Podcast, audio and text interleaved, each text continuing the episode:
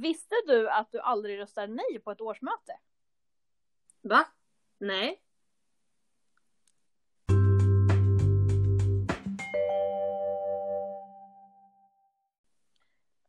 Hej och välkomna till avsnitt nummer sex av Karin hoppar snack med mig Karin och Sandra. Idag tänkte vi prata om någonting som är ganska aktuellt så här på våren. Årsmöten runt om i våra klubbar. Det kanske är till och med så att jag skulle tro att de flesta klubbar kanske har haft sitt årsmöte så vi kanske är lite sena med det här. Men för er som inte haft det eller till nästkommande år så kanske det här kan ge lite, jag vet inte, tips och idéer. För vi tänkte väl i det här avsnittet lite vända oss till medlemmarna. Alltså ni som ska gå på mötena. Det är ju oftast väldigt mycket fokus på styrelsen om att kallelsen ska ut i tid och att det ska rustas och man ska göra så, valberedningen ska jobba. Så att det är väldigt mycket fokus på just vad styrelsen ska göra. Men jag vet ju själv att i början så var det väldigt svårt att veta vad jag som medlem egentligen gjorde där. Och jag vet ju att min mamma sa ju till mig att årsmöten är jätteviktiga, man måste gå för att göra sin röst hörd. Men jag förstod nog inte riktigt innebörden av min plats där i början. Nej, och jag kan väl säga att jag, sen jag själv gick ur styrelsen så, så känner jag väl lite också att jag har tappat det. Att man vet egentligen hur viktigt det är. Att årsmötet är liksom det är din bästa chans som medlem under året att faktiskt, som Karin säger, göra sin röst hörd. Eh, men, eh, men jag kan förstå att många, att man känner sig lite malplacerad när man väl kommer dit och ibland är det ju som på en tävling, alla känner alla liksom och alla vet hur det här går till och så sitter man där och tänker, förstår ingenting. Så att eh, vi kan väl hoppas att det här kan ge en liten hjälp.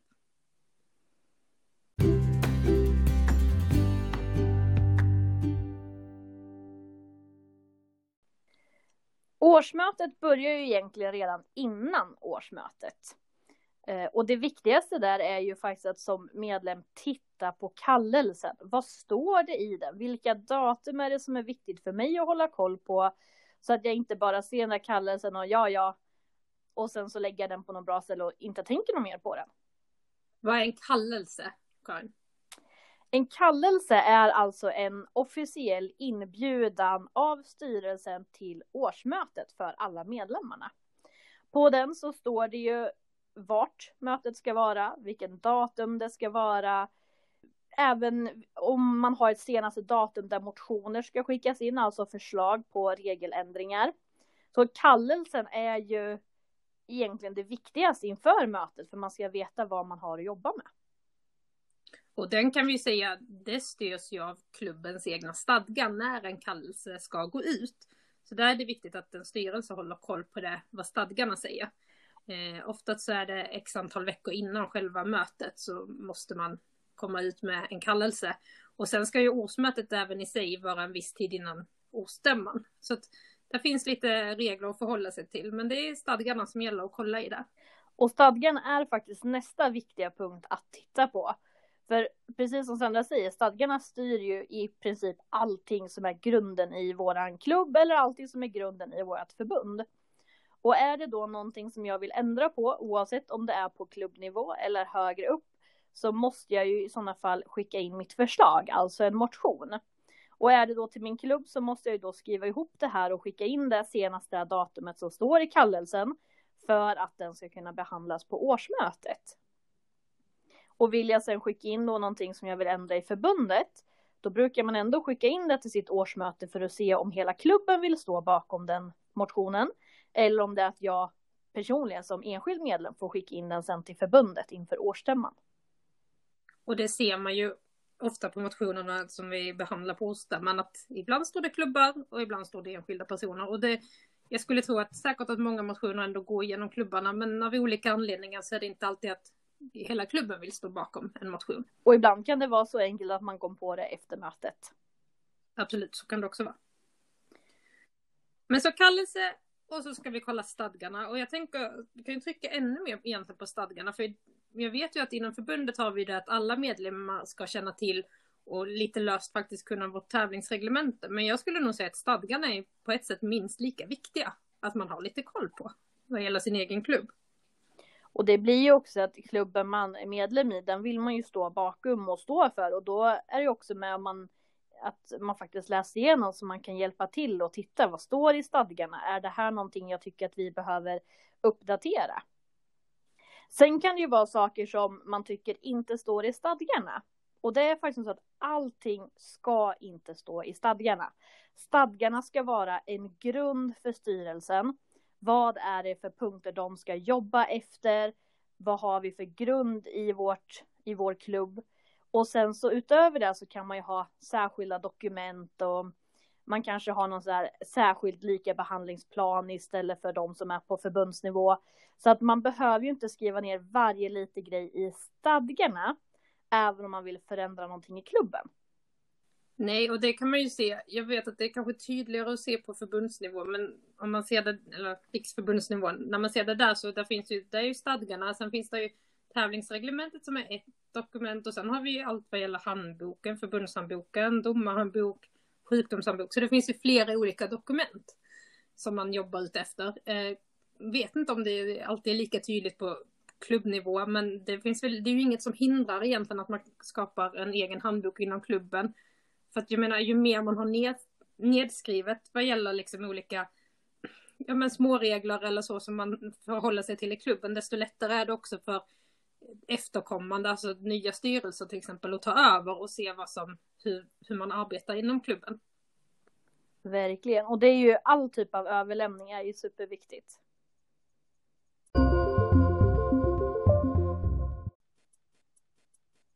Ska vi gå in på själva mötet? Om vi säger nu att vi har fått en kallelse och nu närmar sig dagen D här. Vi, vi ska gå på det här mötet. Hur går ett årsmöte till? Bland det första som sker är ju att man öppnar mötet. Att eh, oftast är det ordförande i eh, klubben då som välkomnar till mötet och säger att härmed förklarar jag mötet öppnat. Förr i tiden dunkar man någonting i bordet också, den brukar försvinna lite grann. Men bland de första punkterna man sen gör är att välja en mötesordförande. Mötesordförande ska vi då skilja från klubbens ordförande, för det det kan vara samma person men det behöver absolut inte vara det. Verkligen inte. Och det, det som är, låter lite konstigt där är ju i och med att vi precis sa att ordförande öppnar mötet och sen ska man välja en annan ordförande. Och det har egentligen att göra med att den personen som ska vara mötesordförande vill man ju ska vara någon som har lite erfarenhet, gärna kring möten, vet hur det ska gå till. För ett möte kan bli väldigt, vad ska man säga, det kan bli väldigt långt om det är så att man har mycket åsikter. Och där är det viktigt att man har en mötesordförande som faktiskt vågar bryta diskussionen när man märker att nu är vi lite på samma punkt här. Så att nu är det nog dags att gå vidare för att vi kommer inte komma någon längre vart hur mycket vem vi diskuterar utan vi går och röstar istället. Och där är det ju, jag tror att det tydligaste exemplet vi har där, det är ju faktiskt när vi går upp på riksförbundsnivå sen och kallar, har en ostämma, som det heter där. Alltså där har man ju suttit till elva på kvällen ibland. Det är Så, roliga dagar. Mm, det är långa dagar. eh, och det behöver absolut inte alltid bero på mötesordförande, men just som Karin säger att det är viktigt att ha någon som vågar liksom säga att nej men nu avslutar vi diskussionen, nu går vi till röstning. Och sen också någon som är kunnig inom lite praxis. För när vi kommer till det här med att rösta om motioner och sånt, det som vi nämnde lite snabbt i det här lilla korta introt, att man säger aldrig nej på, en, eh, på ett årsmöte. Så att det är någon som har lite kunskap om den praxisen också, hur, hur saker och ting fungerar. Eh, och med fördel kan det vara en helt alltså opartisk, alltså en person som inte kanske egentligen har med kaninhoppning att göra. Det, jag tror att ibland kan det vara fördel att ha en helt opartisk utomstående som kommer in. Och det, det är ju som Sanna säger, det, det viktiga är ju så att man vet vad man gör, att man vet hur ett möte går till och man vet vad man har framför sig. Ibland kan det vara samma som ordförande, ibland behöver det inte vara det. Det viktigaste är att man väljer den på plats i alla fall.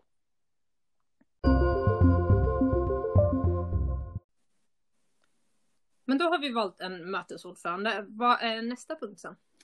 Då kommer vi till motsatsen som oftast är en mötessekreterare. Och det är det väl samma där lite just att välja någon som har lite erfarenhet och lite kunskap om det. För att ett årsmöte, det skiljer sig kanske inte lika mycket mellansekreterare, det är såklart att du ska skriva ner allting, men det kan vara väldigt mycket som behöver tecknas ner. Så att man har någon som är, är van vid att kunna jobba snabbt. Och jag till exempel som gärna pratar mycket på ett möte och kanske vill ha lite åsikter och diskutera. Jag är en jättedålig sekreterare just på grund av att jag vill gärna prata jag också. Så det är ju bättre att ha någon som är väldigt insatt i själva skrivdelen och är med där än den som kanske vill vara den som pratar väldigt aktivt, även om såklart en mötessekreterare också får vara med och tycka till och tänka till. Men det blir svårare för en att hänga med då också. Och de här två posterna kan man väl med fördel också säga att det kanske är några poster som styrelsen redan har funderat innan årsmötet och gett lite som sagt, det är ändå årsmötet som bestämmer vilken det blir, men just mötessekreterare kan ju vara en fördel om, om man har en person i tanken och att den då kanske får lite, har liksom kunnat göra lite stödord till sig själv och fått en dagordning och liksom har det redan uppskrivet så den har något att arbeta efter. Jag tror att det är väldigt sällan det känns som att det är bråk om vem som ska vara en mötessekreterare. Nej, nej, det, det har jag aldrig varit med om. Jag, jag tror att just som mötessekreterare, där kan det vara skönt att ha hunnit förbereda sig lite innan.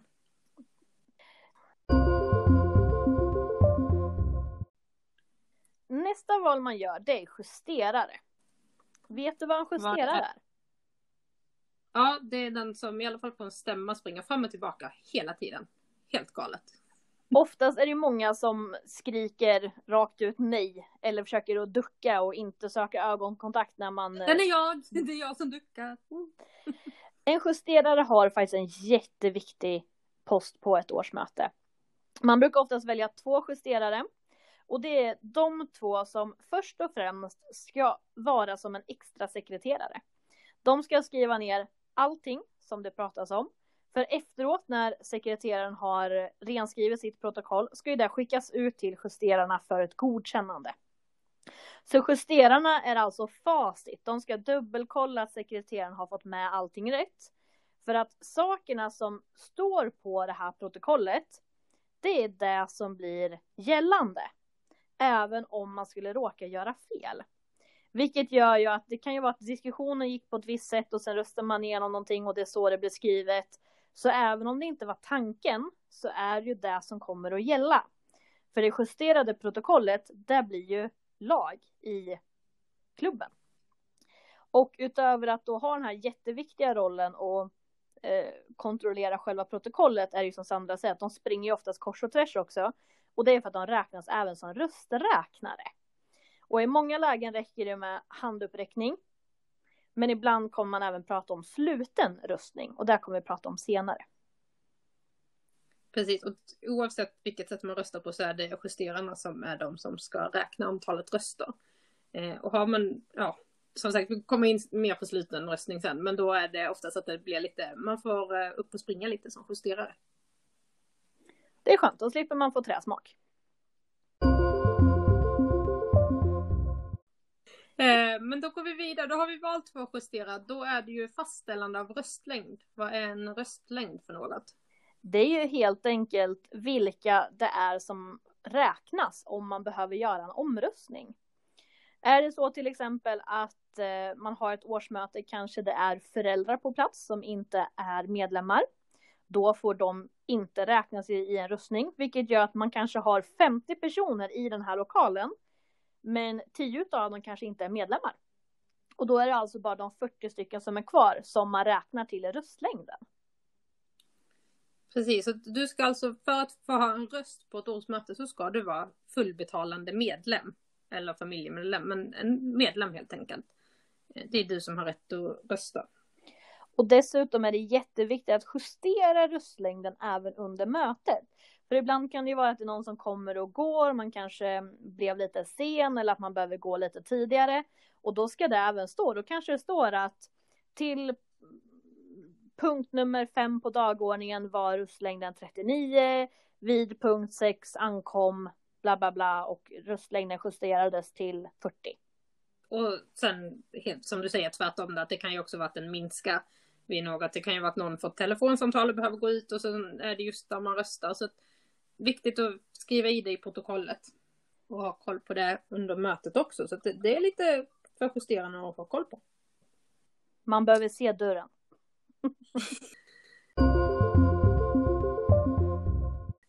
Då har vi fastställt röstlängden för mötet. Då kanske det är dags också att gå igenom mötets dagordning och godkänna den.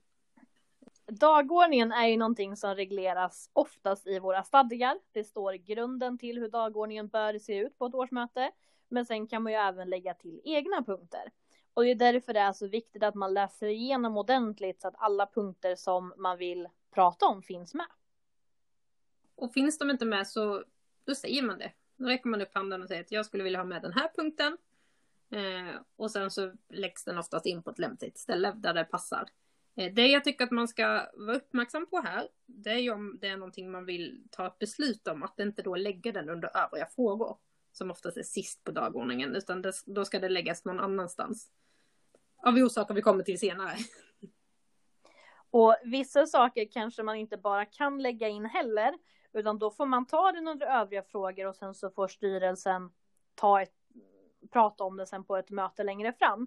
Men det viktigaste är att vill man prata om någonting så behöver man säga det nu, eller om man vill justera, för sen är det för sent. Och liksom våga. Jag menar, var inte rädda för att säga till där att mm, men jag saknar den här punkten.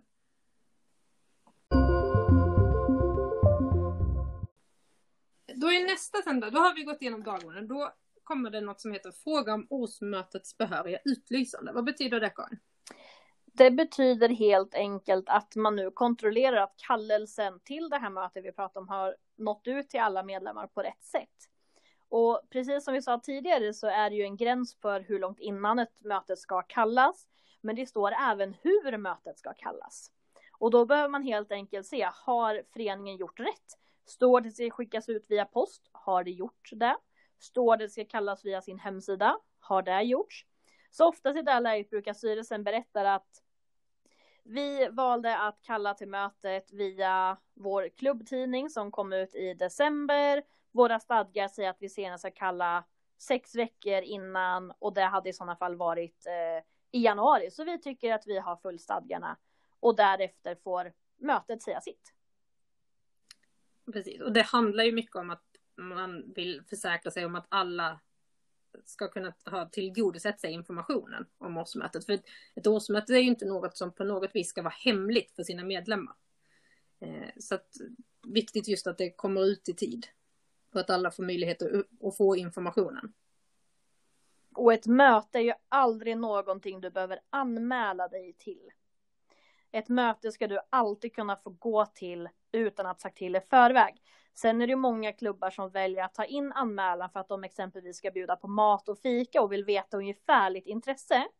Men om du har en plan till exempel att du ska vara bortrest och sen helt plötsligt ställs det in så du kan gå på mötet. Då ska du alltid gå dit även om du känner att men jag har ju inte anmält mig i förväg. För det är din rätt som medlem. Det tycker jag är en jätteviktig grej att säga och jag, jag tror ibland kanske att klubbarna inte riktigt tänker på det också. Eh, men som du säger, att oftast handlar anmälan om mat eller fika eller på något sätt. Men eh, ja, nej, som medlem har ni alltid rätt att gå på ett årsmöte.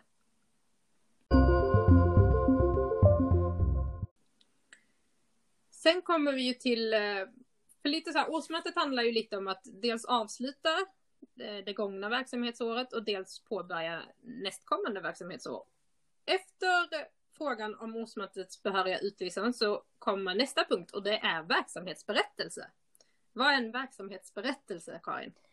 En verksamhetsberättelse är ett långt dokument som typ ingen vill läsa. Enkelt förklarat. Nej, men det handlar helt enkelt om att eh, man sammanfattar det gångna året.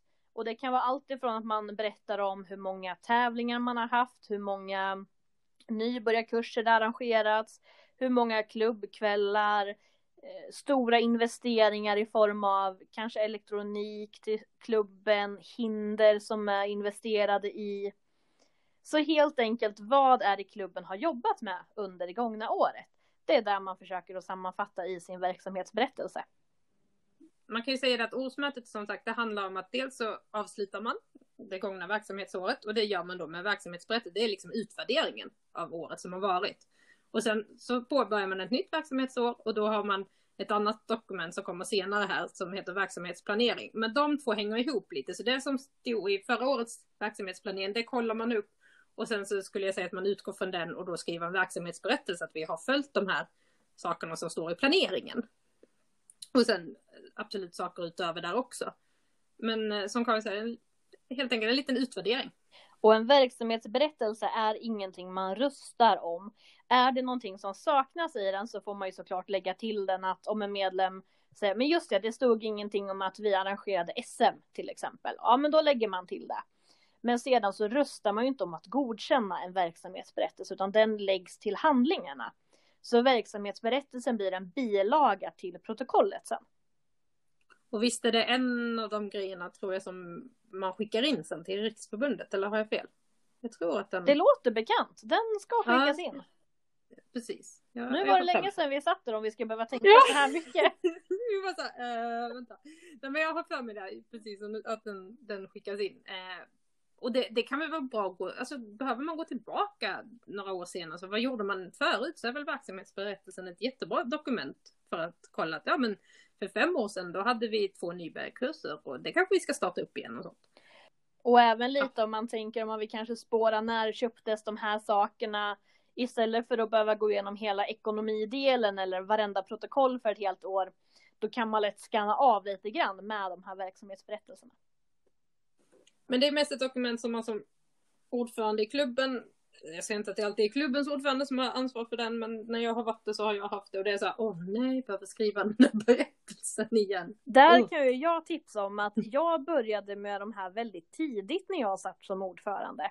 Att jag väntade ju inte till en månad innan, utan jag försökte hålla det här som ett flytande dokument. Vilket gjorde att ungefär kanske var tredje månad eller någonting skrev jag in lite grann. Och sen så la jag den åt sidan igen och sen skrev jag in lite grann igen. För då blev det aldrig att sakerna glömdes bort totalt. För sen ska man sitta där och komma ihåg, vad gjorde vi för 12 månader sedan? Ingen aning. Jag kommer inte ens ihåg vad jag åt igår. Nej men så är det. Jag vet att jag jobbade mycket efter punktlistor, så var det något som köptes in så ja, jag hade punktat upp saker liksom under året. Så jag kanske inte hade skrivit det just i berättelseform. Men, men jag hade punkterna där. För det är som du säger att man glömmer ju bort saker annars. Men det, det är ett nödvändigt dokument. Jag vet inte hur många som läser den. Jag vet att det är ibland skittråkigt att skriva den. Så att ja. Men ändå är det där.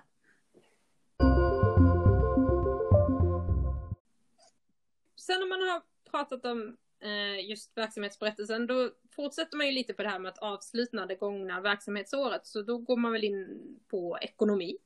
Dels så går man igenom resultat och balansräkning vilket är ett ekonomidokument helt enkelt. Och sen är det, har man en revisor så har man kanske en revisionsberättelse. Och om vi då tyckte att verksamhetsberättelsen var tråkig så kan man ju säga att det här är ju oftast ännu en tråkigare grej, men fortfarande lika viktig. Och det är här man faktiskt ska titta lite grann på hur ekonomin ser ut och inte bara slutresultatet. För även om slutresultatet är minus eller plus så måste man titta verkligen på de här uppstaplade delarna. Och många klubbar är jätteduktiga på det, att verkligen förklara att så här mycket har vi fått in i startavgifter och vi har lagt så här mycket på priser. De här investeringarna har vi gjort i klubben i form av hinder, elektronik, släp, däck till släp, vad det nu kan krävas. Så att man faktiskt tittar på vad är det för poster. För att ett minusresultat kan ju ändå vara ett väldigt bra resultat om man har gjort mycket investeringar till exempel. Ja, och om man har alltså, ökat sin omsättning, alltså det vill säga hur mycket pengar man rör sig med under hela året. Den kan ju ha ökat fantastiskt mycket, men du har ett minusresultat. Men resultatet är ju inte alltid det som ger hela bilden. Och där tycker jag oftast det är väldigt intressant att se många balans, alltså resultat balansräkningar så jämför man ju år till år. Så det, ibland, det är ganska lätt att se liksom, skillnader på de här olika posterna också. Och också få, så som medlem, att se hur går det för klubben rent ekonomiskt. Så tar jag tid, tänker jag, och titta på det här. Och det är här man också ser lite grann vad det är man kanske behöver justera till nästkommande år. För har man inte gjort några stora investeringar men fortfarande har ett minusresultat, då kanske man faktiskt måste fundera på vad är det som vi lägger pengar på? Har vi för höga lokalhyror mot hur många som faktiskt kommer till våra tävlingar? Eller tvärtom, om man bara ser hur ekonomin skjuter i höjden, att man går jättemycket plus varenda år, då kanske också någonting man behöver fundera på, hur kan vi ge tillbaka mer till medlemmarna? Sandra nämnde ett ganska konstigt ord där alldeles nyss också som var revisionsberättelse. Och en revisor är ju ingenting som alla klubbar måste ha, men som jag ändå skulle rekommendera alla klubbarna att ha. En revisor är ju alltså en eller flera personer som granskar ekonomin.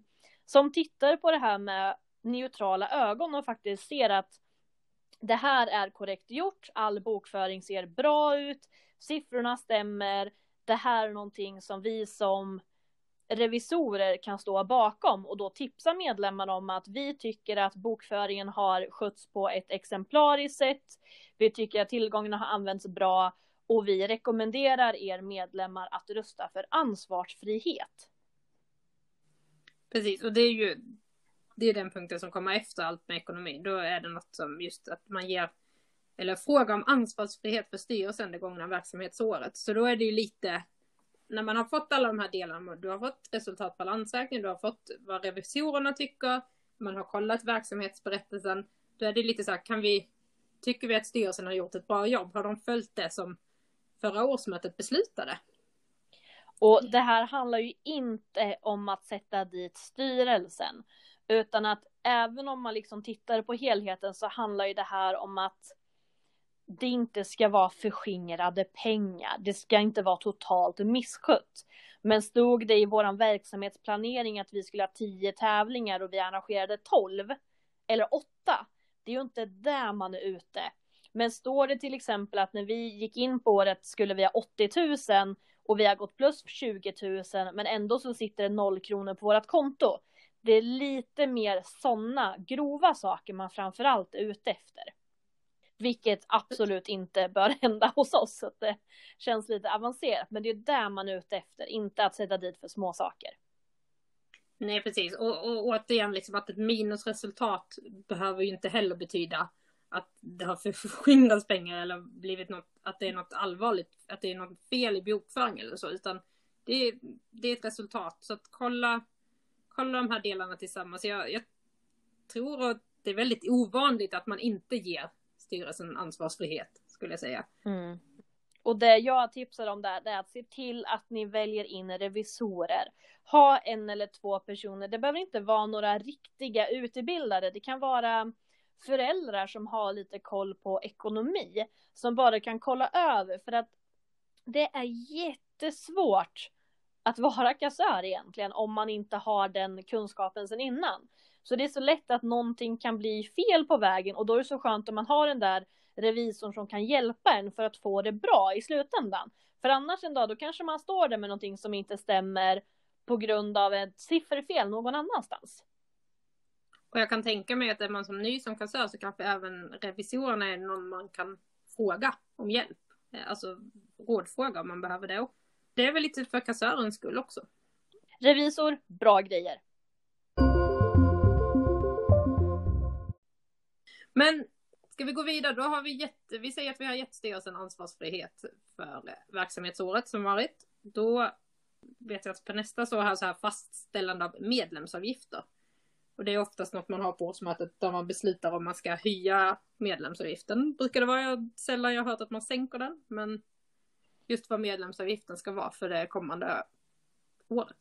Och där väljs det lite olika beroende på vad, vad som sägs i sina stadgar. Att på vissa ställen så väljer man då för det året man är i, så att man i år skulle välja för 2020, vilket gör att man i sådana fall egentligen några månader gått och för andra väljer man då för nästa år, att man nu 2020 väljer avgifterna för 2021. Ja, det är sant. Och där är det väl också oftast tror jag att förändringar i medlemsavgiften brukar oftast också komma från när Riksförbundet har haft att nu vill de höja liksom från deras sida. För att medlemsavgiften består ju av olika delar. Det består dels av en del som går till klubben men också en del som går till förbundet. Så där är det ju också det att ja, men väljer då förbundet säger nej men vi vill ta fem kronor mer från varje medlemsavgift som kommer in.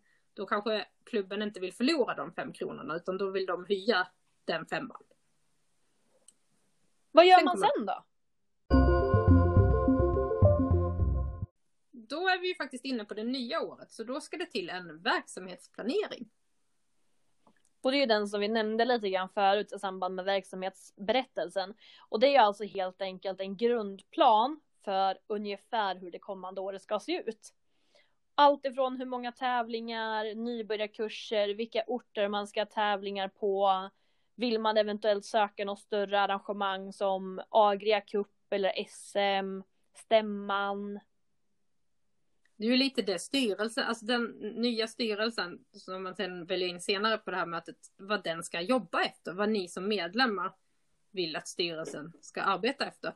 Oftast är det ju föregående styrelsen som kanske har skrivit planeringen, men det finns ju ingenting som säger att ni som medlemmar kan säga att men vi vill lägga till saker i det här. Våga liksom säga till att men jag vill ha in det här och vill fler det, vill majoriteten av de som är på årsmötet också precis som du har in något helt nytt kanske eller få till en ändring att ja men styrelsen har sagt att vi ska ha 20 tävlingar och bara nej men vi tycker att det är för mycket. Så vi vill dra ner det till 10 tävlingar till exempel. Så, så då röstar man om enskilda grejer om det är så. Så att ni får det som ni vill ha det. För det är ju medlemmarna, det är ni som är klubben. Och verksamhetsplaneringen är ju ingenting som man godkänner i sin helhet, utan det är ju precis som Sandra säger, att man, man lägger ju till, man justerar, man plockar bort och sen när man känner att man är nöjd, då godkänner man ju den nya planen och sen så lägger man ju den också som en bilaga till årsmötesprotokollet.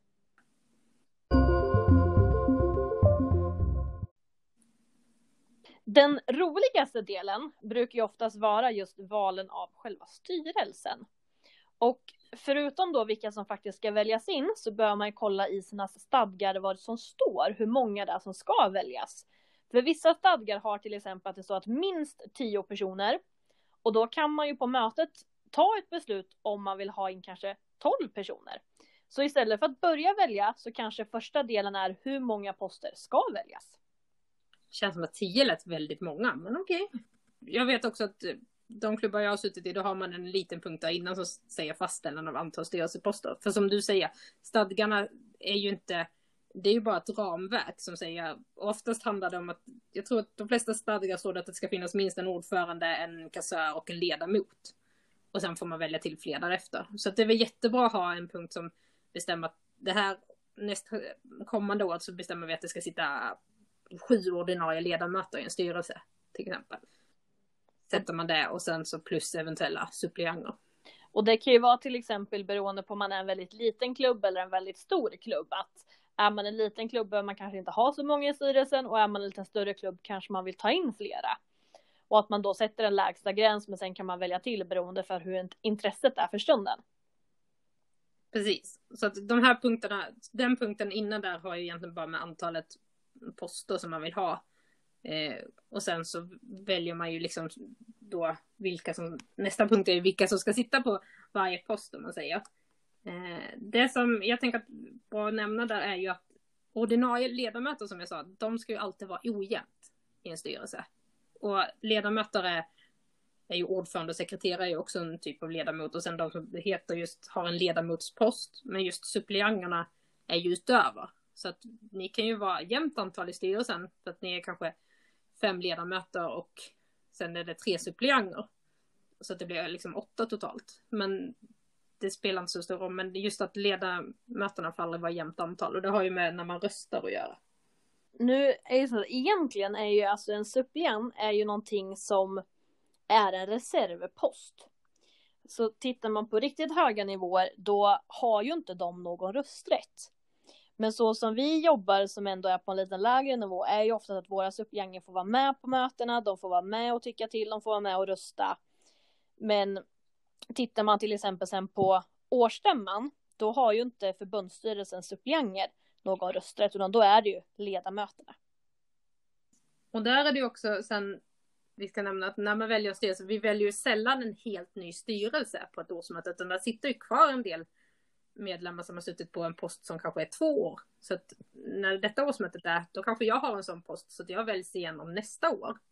Så att, och det har ju lite med att göra att övergången ska bli lättare, att man ska ha lite, några som har suttit i styrelsen i alla fall ett år så att de lite kan hjälpa de nya som kommer in i styrelsen hur det fungerar. Och det är ju sällan man som styrelse hinner avsluta allting så det finns ju alltid lite saker som ligger lite hängande. Och det är därför man säger att man väljer poster växelvis. Och även ordförande och kassören brukar väljas växelvis så att man inte ska ha både en ny ordförande och en ny kassör vid samma val. Sen kan det såklart hända ändå om vi säger att man som ordförande eller kassör väljer att avgå under sitt uppdrag. Då får man ju ett så kallat fyllnadsval. Och då väljer man alltså en person som får fylla den posten tills det ordinarie uppdraget går ut. Och sen därefter får den väljas om igen i sådana fall. Och det vet jag någon stämma så det blev nästan lite rörigt. Men då hade man ett fyllnadsval på en ledamotspost och sen gick en suppleant upp och tog det och då blev det fyllnadsval för suppleantposten Ja, det var så här fram och tillbaka. Ibland är det mycket termer man ska hålla reda på. Och det är där vi menar lite grann där i början att det är bra om ordförande då hänger med i svängarna och vet vad det är som gäller för stunden. Men det, det första valet man brukar göra är ju ordföranden. Och det som jag gillar när man gör innan man ens börjar välja är ju att faktiskt fråga valberedningen efter deras förslag. För det är ju så att man har ju en valberedning som bestämmer vilket förslag de har på vilka som ska röstas in i styrelsen. Och då kan det vara skönt att få se hela förslaget innan man börjar rösta om varje post. Så att man vet vilka det är som senare kommer komma på förslag så att man kanske inte behöver ta upp dem i, i onödan tidigare för man tänker att den här kanske inte är tillfrågad, den vill jag ha med. Men vet man då att den kommer på förslag på nästa post, då får jag ju välja själv om jag vill ta upp den ändå eller om jag vill vänta tills den ändå naturligt kommer upp. Och har valberedningen kunnat få fram förslag på personer som vill fylla den här styrelsen, då kanske man har sån tur, tänker jag, att deras förslag kommer med dokumenten ut till årsmötet. Eh, så man har fått se det kanske tidigare. Men, men som du säger, just att hela förslaget är ju väldigt bra att få direkt. Det kommer ju vara så att ibland så är det flera som vill sitta i styrelsen och att man då får upp flera förslag och det är ju jätteroligt. Det man ska tänka på är ju att när det kommer till personvalen så är det ju att rekommendera en, en, ett slutet röstningssystem. Alltså att man inte jobbar med handuppräckning till exempel, och man kanske istället då jobbar med lappar. Visst, det tar lite längre tid, men det blir oftast schysstare mot varandra, att man inte liksom behöver se då hur många röster varje person får, utan att då är det rösträknarna som går iväg med lapparna, kontrollräknar och sen går tillbaka och bara berättar resultatet. För det kan ju vara jätte, alltså det kan ju vara väldigt så här, det blir lite jobbigt, säg att min kompis vill komma in i styrelsen ska man ha handuppräckning men jag kanske tror att en annan person kanske skulle kunna göra ett bättre jobb. För jag tror mm. att det är det också som är viktigt att tänka på när man röstar in personer i styrelsen. Vilken person tror du kan göra det bästa jobbet för en styrelse? Och då är det väl mycket skönare om jag lite anonymt kan välja den personen jag vill rösta på helt enkelt. Nu säger inte jag att man ska såra sina kompisar, det, behöver, det var bara ett exempel på det. Ja, men, men det, och det, så är det ju. Och det kan ju vara tvärtom, att jag kanske är ett kompisäng med tre och sen så vill båda mina kompisar in i styrelsen och jag ska välja. Det kan ju också vara väldigt känsligt. Sen kan det ju även vara så att man har en omröstning på tre eller flera namn. Och då jobbar man ju med någonting som kallas för absolut majoritet. Vilket gör ju att i första omröstningen då, och sen säger vi att vi hade de här äh, 40 rösterna. Det var 40 stycken där inne, väldigt stor klubb det här. Och eh, är det då någon av de här tre som får 21 röster, då har ju den absolut majoritet direkt. Då vinner den röstningen. Men säger vi att de alla ligger på 13 röster var och sen har vi en röst som är blank, den har alltså valt att inte rösta alls. 13 var var ju jättedumt. Ja, men då brukar man ju få rösta om och se om någon vill ändra. Ja. Tror jag, eller om det blir fler blanka då. Men, men säg att det är en som ligger på 15 då. Och, då, och två Precis. som ligger lägre. Ja men exakt. Är det då så att vi kanske har eh, två stycken på 15, en på 10 och sen några blanka röster. Då är det ju de två på 15 röster som går vidare till nästa omröstning. Och sen då den med färre röster, det är den som försvinner från den röstningen. Och sen kan det ju då hända att du har, ja men säg tre stycken och sen så ingen av dem har absolut majoritet. Men du har två stycken som har, alltså du har kanske en som har fått 20 röster. Eh, och sen de andra två har fått 10 röster var. Och då får man ju rösta om vilken av dem man ska behålla till röstningen sen. Så det där är ju lite krångligt. Det låter väldigt krångligt när vi pratar om det nu. Det tar lite längre tid, men det är värt det det är det här vi någonstans behöver göra för att det ska bli så rättvist och schysst som möjligt. Och framförallt för att också vissa som kanske tycker det känns lite jobbigt ska ändå våga säga att men jag vill vara med.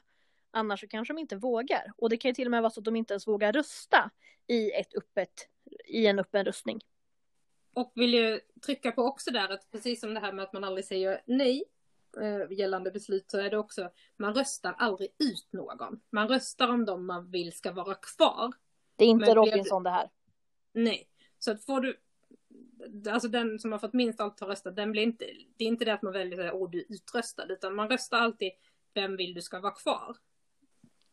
Är det sen så att man är valberedningens förslag och man inte vinner sin omröstning, då går man automatiskt vidare till nästa. Så är det då så att det var den första ledamotsposten och jag vart inte invald där, då går jag som valberedningens förslag automatiskt in på nästa post också. Och då har ju valberedningen ett nytt förslag. Jag är med automatiskt och är det då någon mer förslag, då tar man in dem då också. Men så valberedningens förslag, de ligger alltid med tills de blir invalda eller tills det sista valet om man inte blir invald då.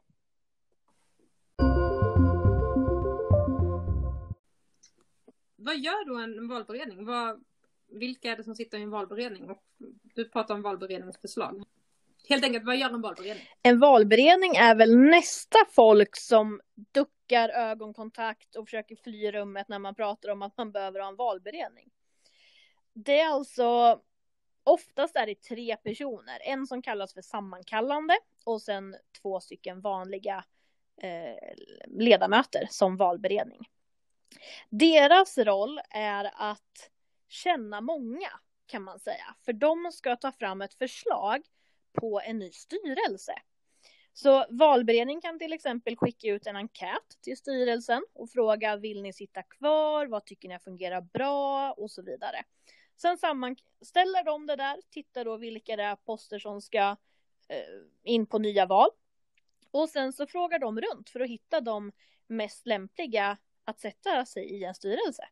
Så egentligen har ju de ett riktigt viktigt jobb. Ja men så är det och det är väl också viktigt att trycka på att det är bra att valberedningen börjar i tid med att försöka leta upp folk till styrelsen. Och även att man känner att får man en fråga från valberedningen att man tar sig tid att svara. För att de ska ju försöka hitta de som är lämpligast att driva klubben framåt. Och då är det ju bra om alla medlemmarna hjälper till att bidra när valberedningen ska göra det här jobbet.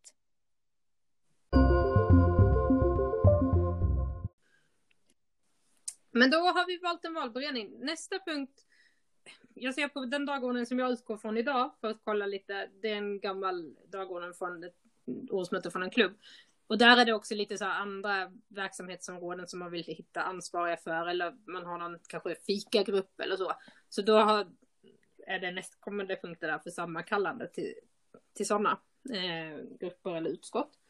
Eh, men därefter sen så har vi något som heter ombud till årsstämman. vad är ett ombud? Det är helt enkelt personen som ska föra klubbens talan och rösta för klubben på förbund, förbundsnivån, vill jag på säga, på årsstämman. Precis, och där är det ju också samma sak som vi talade om innan vad gäller röstlängd och sånt. När man kommer, ska gå på en stämma så är det ju ombuden har ju rätt att rösta. Men kommer du till årsstämman och inte är ombud, det är klart att du har rätt att få säga din åsikt i diskussion och så, men du har inte rösträtt.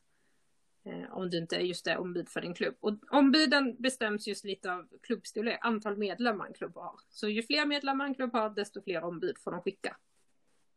Och det egentligen lite som vi pratar om, många sådana här poster som man, eller punkter som man tycker verkar lite tråkiga, är ju oftast väldigt viktiga. För det här är ju jätteviktigt att man som klubb ändå vill representeras på årsstämman och att man då känner att ja, men jag vill vara delaktig i mötet och inte bara sitta där och spela tre rad eller skriva berättelser eller... Talar du av egen erfarenhet? Kanske. Kanske, kanske. Du var också ja. delaktig. Jag bara ja, jag var också väldigt delaktig där, jag erkänner. men jag, och jag tycker årsstämma, jag tycker egentligen det är jätteintressant, men jag märker att när jag inte har varit ombud så mitt intresse är liksom, jag håller med. Då, spelar jag hellre tre i rad. Den stämma vi pratade om var ingen av oss ett ombud och då blir det lättare att man fladdrar iväg lite grann i tankarna. Ja, vi fick lite arga blickar på oss. Men vi skötte oss efter det. Ja, sen kom vi in i styrelsen och fick jobba arslet av oss sen. Nej. ja. Sen en annan post som man också röstar om i det här läget kan ju vara till exempel då om man vill lägga in eh, en revisor, att man ska välja en revisor. Den kan ju också komma här efter. Ja, absolut. Men som sagt, till årsstämman, där kan det också vara viktigt tänker jag att fundera lite redan där hur, hur man tar sig till en årsstämma också. Är det någon som har bil så kanske man ska rösta in så att den får bli ombud och sen kan alla samåka eller så om man åker tåg. Ja, så. Men, men ha lite tankar där redan nu skulle jag säga. Och ha reserver. Ja, exakt. Och det är väldigt viktigt att skriva med när man, för det här det ska ju också skickas in. Men då är vi ju ändå inne på årsstämman. Då har vi valt ombud. Då går vi vidare till något som vi har pratat lite löst om som heter motioner till årsstämman. Och det är ju det om klubben vill skicka någon motion eller om någon enskild medlem vill få igenom någon motion som hela klubben sen kan skicka. Eh, men eh, motion, vad är det Karin egentligen om vi ska? Det är ju alltså ett, ett skriftligt förslag på en förändring. Och hur man skriver en motion, det är kanske ett eget avsnitt som får komma lite längre fram. Men det viktigaste är att jag inte bara tar och skriver att jag vill ändra att eh, det ska vara fyra korrigeringar som ska leda till ett fel, punkt. Utan att det ska ändå vara en väldigt, jag vill på att säga avancerad, men, men lite mer detaljerad skrivelse för varför jag vill förändra någonting, hur jag har tänkt att förändra det och så vidare. Så att det inte bara är en åsikt, utan det finns lite fakta i sin skrivelse också. Ja, precis. Och kanske också där lite också vad man tror att en regeländring i det här fallet kommer att leda till. Alltså vad man tror att en förändring, varför det är bra. Och framförallt vad är det jag vill förändra? Alltså vilken paragraf är det? Eller är det flera paragrafer det rör? Så att man inte bara skriver sin egen tanke och sen har man inte ens funderat över vilka paragrafer den kanske krockar med. Precis. Men, men som du sa, motioner känns som ett eget avsnitt och det kanske vi ska ha ganska snart, tänker jag. Men jag tycker det är jätteintressant att skriva motioner. Och jag tror att en bra skriven motion har ju ofta kanske bättre chans att gå igenom också på en stämma. Om det framgår tydligt vad, vad man vill med den. Precis, för det, det vet man ju själv när man har läst motioner ibland, när man, man är lite grann så bara, ja men det här tycker inte jag, för att man egentligen inte förstår det. Men sen när man får höra på själva årsstämman, när de förklarar motionen så bara, jaha, var det så här ni menade? Och helt plötsligt så blir det mycket lättare att sätta sig in i motionen. Verkligen. Och där är det ju, det du är inne på där också, tycker jag som är nästan än viktigare, att har man motioner till årsstämman, då är kanske det ännu viktigare att få med sina ombud som kan förklara motionen. För det är inte alltid en skriftlig text kan helt förklara grundtanken med det. Det är ganska många gånger, tror jag, motioner röstas ner för att det är, så, det är ingen från aktuell klubb eller den medlemmen som skrev den som är där och kan försvara den. Och förutom motioner till själva årsstämman så har vi även de här motionerna till själva årsmötet som man pratar om i det här läget. Och det kan ju alltså vara förändringar på sin egen klubbnivå.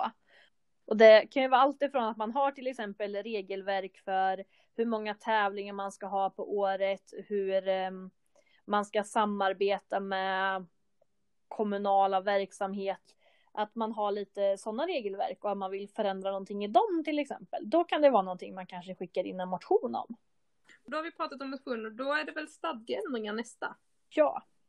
Och hur stadgeändringar genomförs, det beror ju på stadgarna. um, I vanliga fall så brukar man ha som regel att det behöver vara majoritet på ett årsmöte.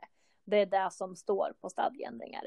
Ibland kan man även ha att vissa saker ska genomföras flera år i följd och framförallt när det gäller oftast avslutande av en klubb.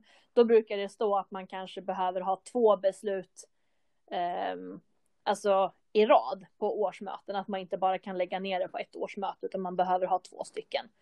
Eller liknande. Men så det viktigaste är att kolla vad står det där. Och sen fundera på vad man faktiskt tycker är lämpligt att det ska stå i en stadgar. Och inte bara då i klubbens styrdokument eller liknande.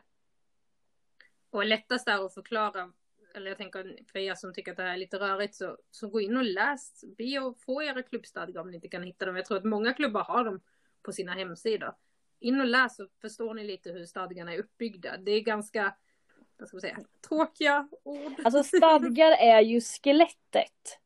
De måste finnas där men de är inte jätte osynliga, eller vad man ska säga. De bara finns där och styr allting i grund och botten.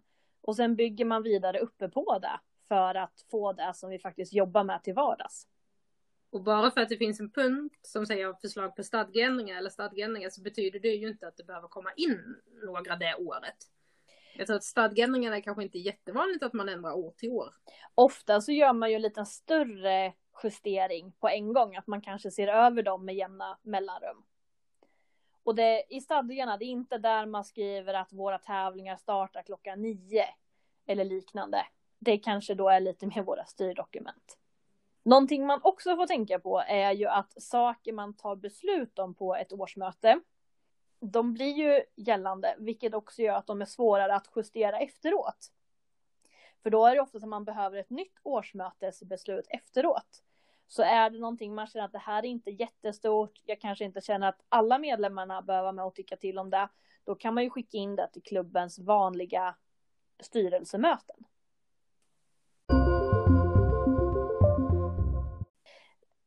Efter det här sen så börjar ju folk känna sig lite trötta, man börjar vara lite sliten för det har gått ett par timmar. Och då kommer man ju ofta till en punkt som heter frågor väckta av styrelsen. Och den kan ju vara lite vad som helst. Det kan ju vara att styrelsen kanske vill ta upp, ehm, är det dags för att arrangera ett SM snart?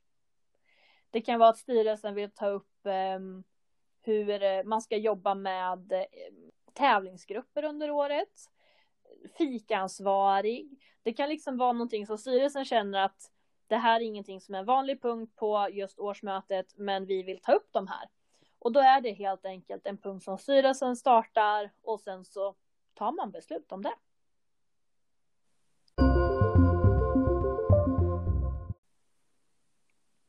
Och sen kommer vi till den där sista punkten, övriga frågor. Och det är här vi pratade om innan just att tänk på att övriga frågor är inte beslutsfattare. Alltså man kan inte ta beslut under övriga frågor. Nej. Och där kan det ju vara att man kanske undrar över någonting. Eh, och där blir det ju väldigt ofta att man tar upp punkter och sen att man lämnar över dem till styrelsen för att jobba med. Så det är oftast på det sättet man jobbar med övriga frågor.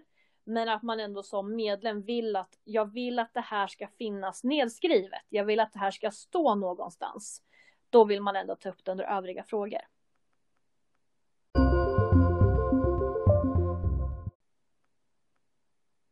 Vi har ju pratat lite om det här till och från, men vi har egentligen faktiskt aldrig förklarat det. Vi öppnade ju allting med att säga att man inte röstar nej. Just jag tänker mig att det kommer oftast under motioner och så va? När vi har ganska mycket diskussioner. Det kan även vara i samband med verksamhetsplanering och liknande. Men framförallt är det ju motioner som man jobbar med det här. Men det stämmer som du säger, vi har inte tagit upp det så mycket. Men kan vi säga det att i princip på väldigt, rätt mycket punkter i dagordningen så är det ju det att man ska rösta. Eh, rösta om ansvarsfrihet för styrelsen och rösta om eh, ja, även dagordningen gissar jag på, godkännande av den. Mm.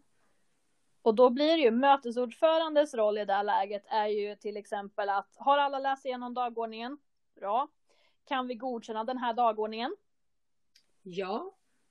Och istället då för att fråga, eller att man ska höra att Masse skriker nej samtidigt, då frågar man någon däremot. Ja! Vilket gör ju att oavsett om man är för den eller emot den så kommer man alltid rösta ett ja. Men på olika punkter för att man då ska kunna lättare veta och då hör man ju oftast på mängden människor om det inte bara är Sandra. Mm. Och det gör ju också att skulle man känna sig osäker då tar man till handuppräckning till exempel. Så är man ny så kan det ju vara lite svårt att komma in i det där. Ja, jag ska inte säga nej, jag ska liksom säga ja. Och sen i alla olika röstningar så har man alltid möjlighet att lämna en blank röst. Att alltså inte rösta alls. Gör man det då bara med handuppräckning eller med röst, då behöver man ju såklart inte göra någonting. Men är det en lappomröstning så lämnar man alltid in en blank lapp. Så att man kan räkna att rösterna stämmer. För har jag då 40 röster jag ska räkna, min första uppgift som rösträknare då är att kontrollera, har jag 40 röster? Så att det inte har smugit sig in 42 eller att jag är nere på 38. Utan jag vill ha 40 röster och sen öppnar jag dem för att kontrollera vad det står på dem. Och det där är väldigt viktigt för jag vet när jag själv har varit justerad på en stämma att det tar ju väldigt mycket extra tid om man ska göra om den röstningen för att röstlängden inte stämde. Plötsligt. Och där är det också viktigt att gå tillbaka. Nej, men försvann någon? Om man till exempel då har färre röster. Ja, men Lisa gick ut och gick iväg på toa och har inte kommit tillbaka. Då vet man ju att då ska röstlängden vara 39 istället för 40 eller så. Så att, återigen där att man, man har det nedskrivet. Sen när övriga frågorna är genomgådda, då är det ju att avsluta mötet. Då är det Mm. klart. Så jag tänker att många klubbar kanske till exempel har olika prisutdelningar och sånt. Men, och det kanske man har som en punkt. Jag vet att när jag har suttit så har vi oftast faktiskt Alltså prisutdelningen står där som en punkt och sen har man skrivit i dem som ska få pris. så, Men, ehm, men man har valt att avsluta mötet och sen ta det liksom i efterhand. Tillsammans med kanske lite fika och så. Och det är samma sak, den här ordningen som vi har gått igenom, det behöver ju inte vara exakt den här ordningen heller. Men det här är en väldigt vanlig ordning man jobbar efter. Eh, och, och då lite det här som vi pratade om i början, man går igenom det gångna året, sen kör man nu och sen så kollar man då övriga styrelsen och längre fram. Men efter mötet då, då är det ju faktiskt inte riktigt bara att gå vidare med livet höll jag på att säga. Utan det viktiga där är ju då att sekreteraren renskriver protokollet och att justerarna får chansen att justera sitt protokoll. Så att de faktiskt får chans att läsa igenom, dubbelkolla med sina anteckningar, stämmer allting? För när protokollet sen är underskrivet av både sekreterare, ordförande och justerarna, då är det ju det som står där som gäller. Och då är det ju sen för sent att justera om man märker, men shit, det här pratar vi inte om, det var ju så här vi tog beslutet. Så som justerare ska jag ju aldrig bara skriva under det, utan jag måste ju läsa igen, jag måste dubbelkolla allting.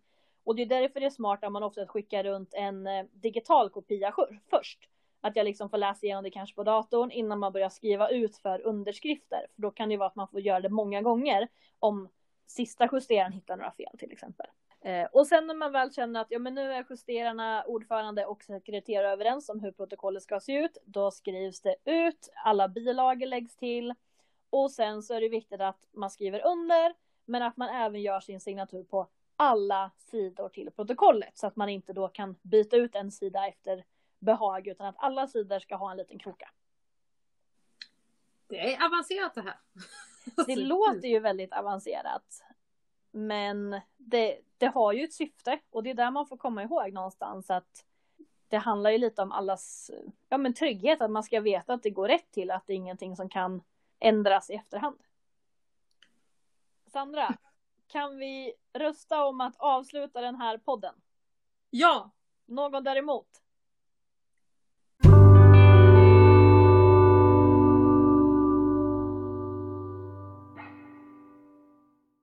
Pausa lite Sandra. Ja. Ska du röra dig i trappen nu?